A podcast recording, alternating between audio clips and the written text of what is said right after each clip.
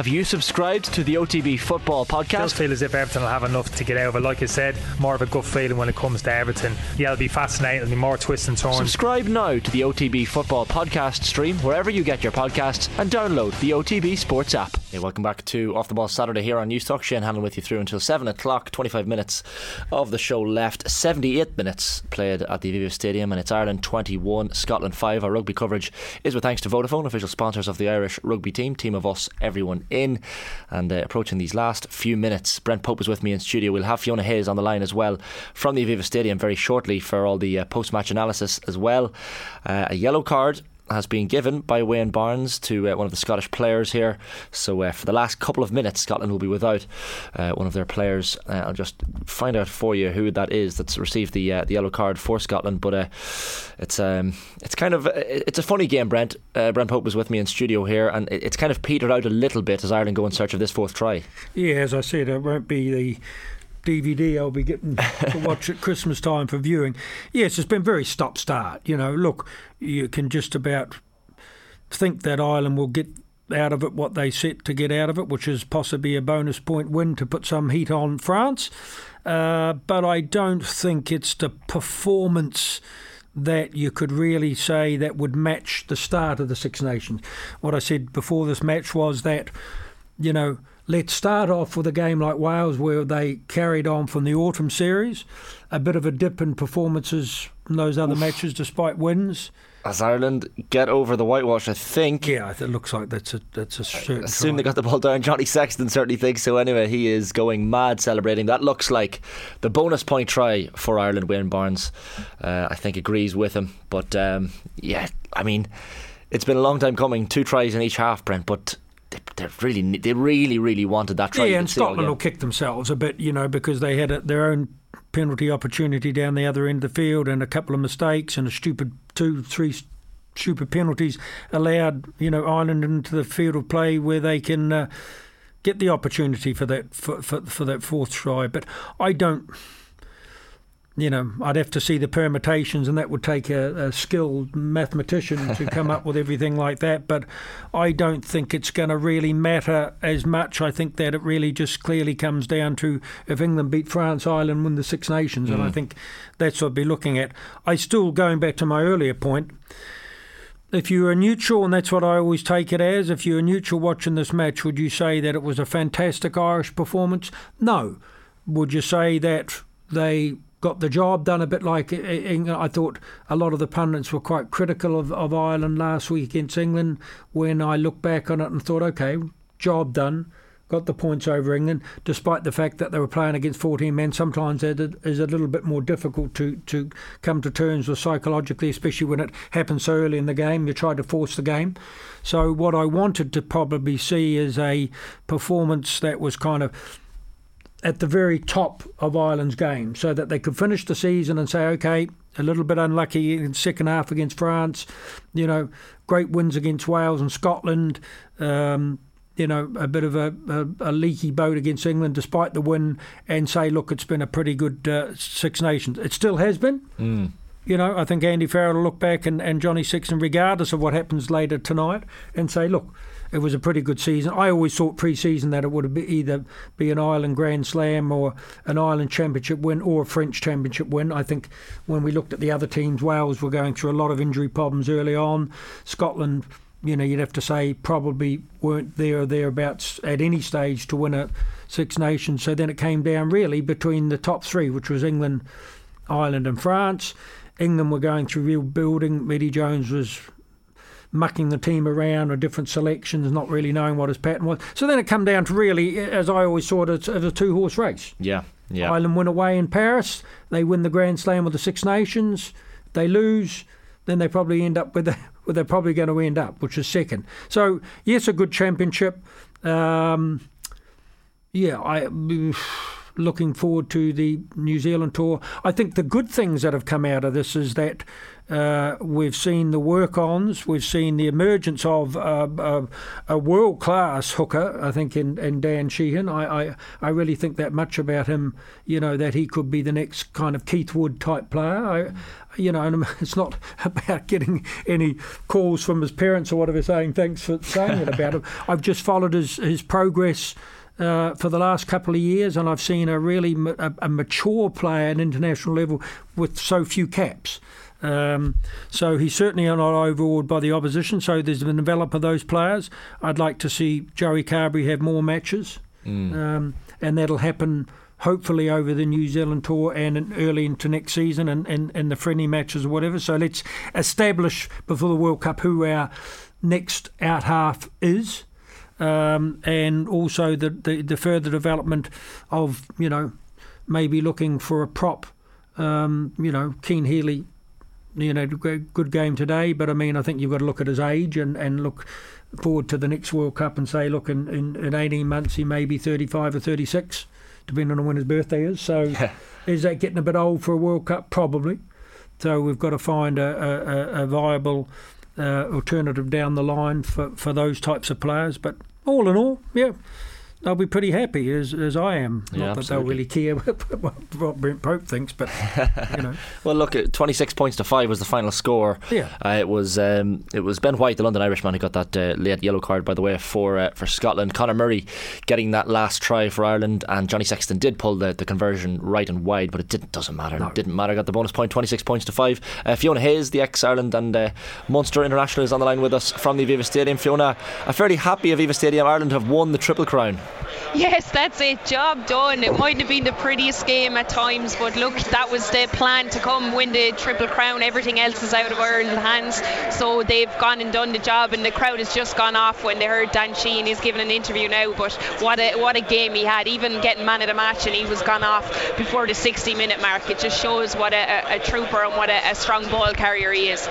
Would you agree with uh, with Brent's uh, analysis that he's uh, he's world class, maybe a future Keith Wood type player? Like he, he has been extraordinary in this Six Nations campaign. He is just showing his class. He stepped in, obviously wasn't the, the first choice hooker at the start of this campaign and just seamlessly stepped up in France. Not a bother on him. He doesn't look like pressure gets anywhere near him. But it was just it's it's stand it's sitting here in the Aviva watching his work right around the pitch that really, really absolutely amazed me today. He got around that pitch, his footwork in contact. He always goes to that outside shoulder and gets space and, and his darts and his lineouts have been brilliant as well here today. And obviously that scrum was tightened up and he, he done his job while he was on there. It uh, like it might not have been the greatest game to watch, Fiona, but uh, atmosphere-wise, it seemed like a, a, pretty raucous atmosphere in the Aviva Stadium. To be fair, yeah, it was good atmosphere. I know Gerry Thornley was on uh, uh, last week saying that there hasn't really been much of an atmosphere at games, but it definitely it was quite tense. I think maybe after 20 minutes because Ireland didn't have the ball a lot, but it definitely livened up. There was a few rounds of the fields of Athenry that gets everyone going. The points were flowing, and absolutely delighted with the win. And and a lot of people are staying around around now to see Ireland get presented with that triple crown. you mentioned Brett. Like, it, it, look, it's it's a scrappy, scrappy enough game, but um, overall, Andy Farrell reasonably pleased with, with what he's seen over the last 80 minutes. Yeah, if you're back at school, you'd probably say report card, you know, seven or eight. Yeah. Um, you know, uh, impressive year's work. Uh, could do better at times. That would be often what my reports always used to say. What that I always used to get. You're too busy um, disrupting class or something yeah. to, to to do anything with his life. But uh, no, I think on the balance he'll be he'll be pretty pleased. I mean, he hasn't there doesn't have seem to be any long term serious injury concerns. Um, you know, uh, Ryan's concussion or repeated concussions would worry me a bit from a from a, a perspective outside of the game. I mean, I think he needs a bit of time away from the game to to get that right, go through those correct protocols. Longer term, I think we've seen the establishment of of, of Hansen and Sheehan as as real fines um, you know, return to form by you know players like James. That's so you know Gibson Park has had a, had a good tournament. So you know more positives than negatives. Mm. And the negatives would be the negatives would be I think Ireland just need a bit more of a, a consistent and ruthless streak if they're to dine at the top table regularly. And I'm not saying that Ireland can't beat any team in the world on their day. That's been proven over the last couple of years. I mean, they went into the 2019 uh, World Cup ranked the best side in the world. We know they can beat the All Blacks. We know they can beat South Africa, Australia, all these big nations, England. We know that. Can they do it on a regular basis? Mm. Um, that has to come in the next, you know, 18 months or so, or whatever, so that Ireland can go out to New Zealand, maybe, you know, steal a, a, a, win or two out there, which would be great for their confidence, a bit like England did before they won their first World Cup, and then come back in the continued development of the Irish game through the provinces, which has been really strong. So, you know, the longer that the longer that Leinster and Munster and Ulster and Connacht compete in Europe, um, is a good launch pad for, for Andy Farrell. But I think on the balance, coaching wise as well, I think, you know, seven or eight out of team, I, I can see that Mike's Catt's influence, how they're trying to play the game.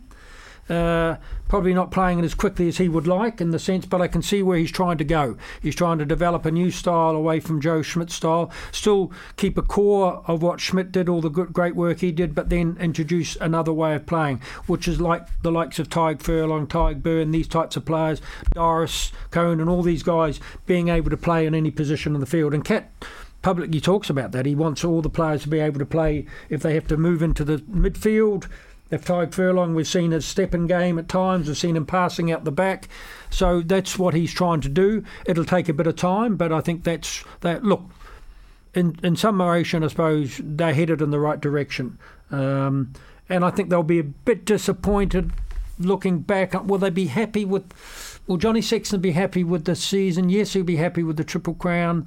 Yes, he'll be happy uh, if they finished, well, he'd be delighted if they finished for the championship. But I just think there'll be a a niggle yeah. there somewhere saying, okay, England were right for the picking this year. They might not be right for the picking next time in two years' time. France not so right for the picking, but Ireland did put themselves back in that game. That had a real opportunity to win that match. Grand Slams don't come along that often for Irish rugby certainly not as often as they should. I mean, Wales have had plenty more Grand Slams with lesser teams than Ireland have. I think there's a Grand Slam in this team, and I think that's where the younger players need to drive that forward because that's what they want. They certainly would set out their stall to the coaching staff and to all their players to say, okay, go out to New Zealand, have a really good tour out there, maybe win a match, maybe, who knows, maybe win the two tests or whatever. Uh, come back, and have another great Six Nations next year, and then I suppose their their long term goals will be semi final, final, or World Cup because mm. I think that will define this generation of players that they'll go somewhere that in Star Trek, Star Trek terminology go somewhere where no other team have, have, have, gone before. Yeah, for sure. They need to go that next level. They do really. Yeah, one hundred percent. Improve If it was Roy Keane talking about football or whatever like that, he'd say the same thing you know, he'd, he, he, a perfectionist like Johnny Sexton is. He'd say, look, to be judged as being a great Irish side, we need to do something in, in, in the World Cup. It's when athletes talk about giving all their you know, previous championships away for that one elusive gold medal that mm. so many didn't work. And it's always a regret for athletes to say, I just, I did everything, I broke world records and I won world championships, but I just didn't win that Olympic gold medal. So the World Cup is rugby players' Olympic yeah. gold medal. Fiona, uh, if you're in, in Andy Farrell's shoes, I mean, are you looking at this Scotland performance and England performance as well? Granted, both bonus point victories, but some managers would actually enjoy the fact that there are there are things to take out of those games that, that you can't be happy with. That look, there are things that we can learn from. You know, one of the best things for a team not to get carried away and uh, complacent is uh, is to win games, but but have things to improve on. And certainly from an Irish perspective, there are a multitude of those things. Yeah, there's a lot of things to improve on, and we saw us um, Ireland peak too soon before a World Cup before. So I think Andy Farrell is we're heading in the right direction. I think these players. I know Johnny Sexton spoke about about after that England victory about the mentality of the team and the mentality of the squad, and other times they might not have won those games. So they're winning these games and they're winning them with bonus point wins. Obviously, the style of play, as Brett talked about, they want to get wide. Mike Catt has a certain style, and we can see it burgeoning through and coming into this Irish team. But maybe their skill set at times needs to be improved to play at that high intense. But it's definitely a team that's going in the right direction and finding players like Mack Hansen, the likes of Dan Sheehan. I thought Andrew Conway was outstanding as well in this uh, Six Nations. There's a lot of players, individual players that are there, and when we lose someone like I know that people talked about Porter, and you know he offers such immense, but we've someone like Ireland have someone like Cian Healy stepping into the realm. I thought uh, Dave Kilcoyne came on, he got he won two scrum penalties after five minutes. So I think this tournament, obviously you want to win it, you want to be winning that uh, Grand Slam, and there's still a chance of winning it later on, um, as in winning the Six Nations. But I think all in all, it's been a very successful tournament, and you want people to be disappointed with not winning every game. But France was a big test, and I think they learned a lot from that. And before we leave you, Fiona, I mean, one other massive positive, and Brent touched on it, is the strength and depth we have on the bench. I mean, we, I mean, Andy Farrell emptied the bench there this evening, and again, you've you've Conor Murray coming on, uh, playing excellently as he did when he came off the bench against England, scored another try this evening. You mentioned Finlay, Finlay Bealham and, and, players like that who really just add an extra layer. They're not there just to make up the numbers or add fresh legs, but they add an extra layer to this Irish team when they come off the bench. Yeah, that's what you want in a World Cup. You want guys coming on. I mean, how many lines have we coming on here today to this Irish team? You want people to come on and make a difference, and we saw that especially in the England game. These guys came on, the likes of Robbie Henshaw, whether he's going to be starting going forward, we're not too sure, but these guys come on and make a, a big difference, and, and that's what you want as a squad. You want to be under pressure at training from people coming up behind you and to not feel comfortable in any jersey. And I think Andy Farrell is building that.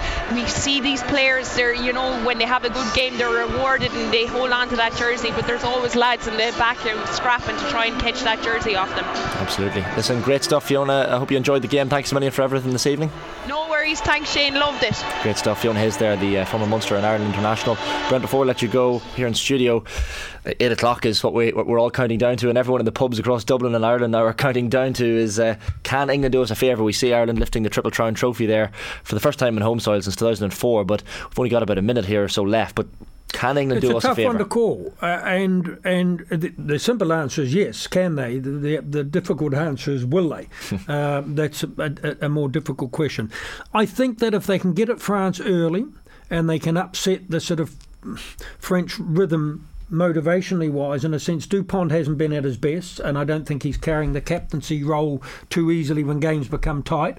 So he hasn't been his best. Ntamack certainly hasn't been at his best. They still have quality players all across the park. We know that, and they desperately want to win a Grand Slam leading up to the World Cup or something because they want to. They they see it different. Dial. I know Ireland talked about you know, peaking too early or something like that, and we've seen that before. France want to be the other. They want to be they want to be one of the top ranked sides going into the World Cup because it's at home. So I just don't think I just don't think that England have the players to do it. Mm. I think mm. in another year when they had those big ball players like Vunipola brothers and Tuilagi, those players that can get over the gain line and match the physicality. If they match France's physicality which I don't believe. I do believe they have it in the pack to do it. I just don't believe that they have in the back. When you've got the French guys there in the back line that are very big and very physical, I think that'll be the difference. Mm. But look, you know, I, I love French rugby, uh, you know, and, and, and I've always loved French rugby. Would I like would I like England to do them a favour? Yeah, because it means that Ireland would win the championship, and I'd be delighted for them. So, and Andy Farrell, who's uh, come across really, you know, really well this season, and is talking, and, and you can see a real bond between the Irish players and their coaches, which which is great. Absolutely. So, final thing is, you know, I'm delighted with the season. Could we have had better games? Yeah. Could we have better performance? Yeah. Got the wins and put ourselves in a position that uh, we could still take the championship if if if yeah, exactly. Touch wood, fingers crossed, and we'll all uh, look ahead to 8 pm this evening. Listen, Brent Pope, been great to have you in across the Six Nations. Yeah, no, I've really pleasure. enjoyed it, and back into the media. So exactly, uh, we'll have to make it a habit to get you in here for sure, for sure, absolutely. 100%. Uh, Brent Pope there and uh, Fiona Hayes as well. You'll have heard uh, analysing that Ireland Scotland game. So we look ahead now to 8 o'clock. Hopefully, as we said, the England can the English can do us a favour. Loads still to come tomorrow on off the ball from one to seven. Will O'Callaghan in the hot seat. The paper review from half past one. Maura Trastny Callig and Tommy Conlon. Three to four o'clock rugby reaction from Shane Byrne and Cian Tracy. We'll have live Premier League commentary, Tottenham and West Ham, Richie McCormick alongside Brian Kerr for that half past four game, and loads of updates from the Allianz National League's games as well. So that's Will O'Callaghan on air tomorrow from one o'clock to seven. But for now, from me, Shane Hannon, and all the team, have a great evening.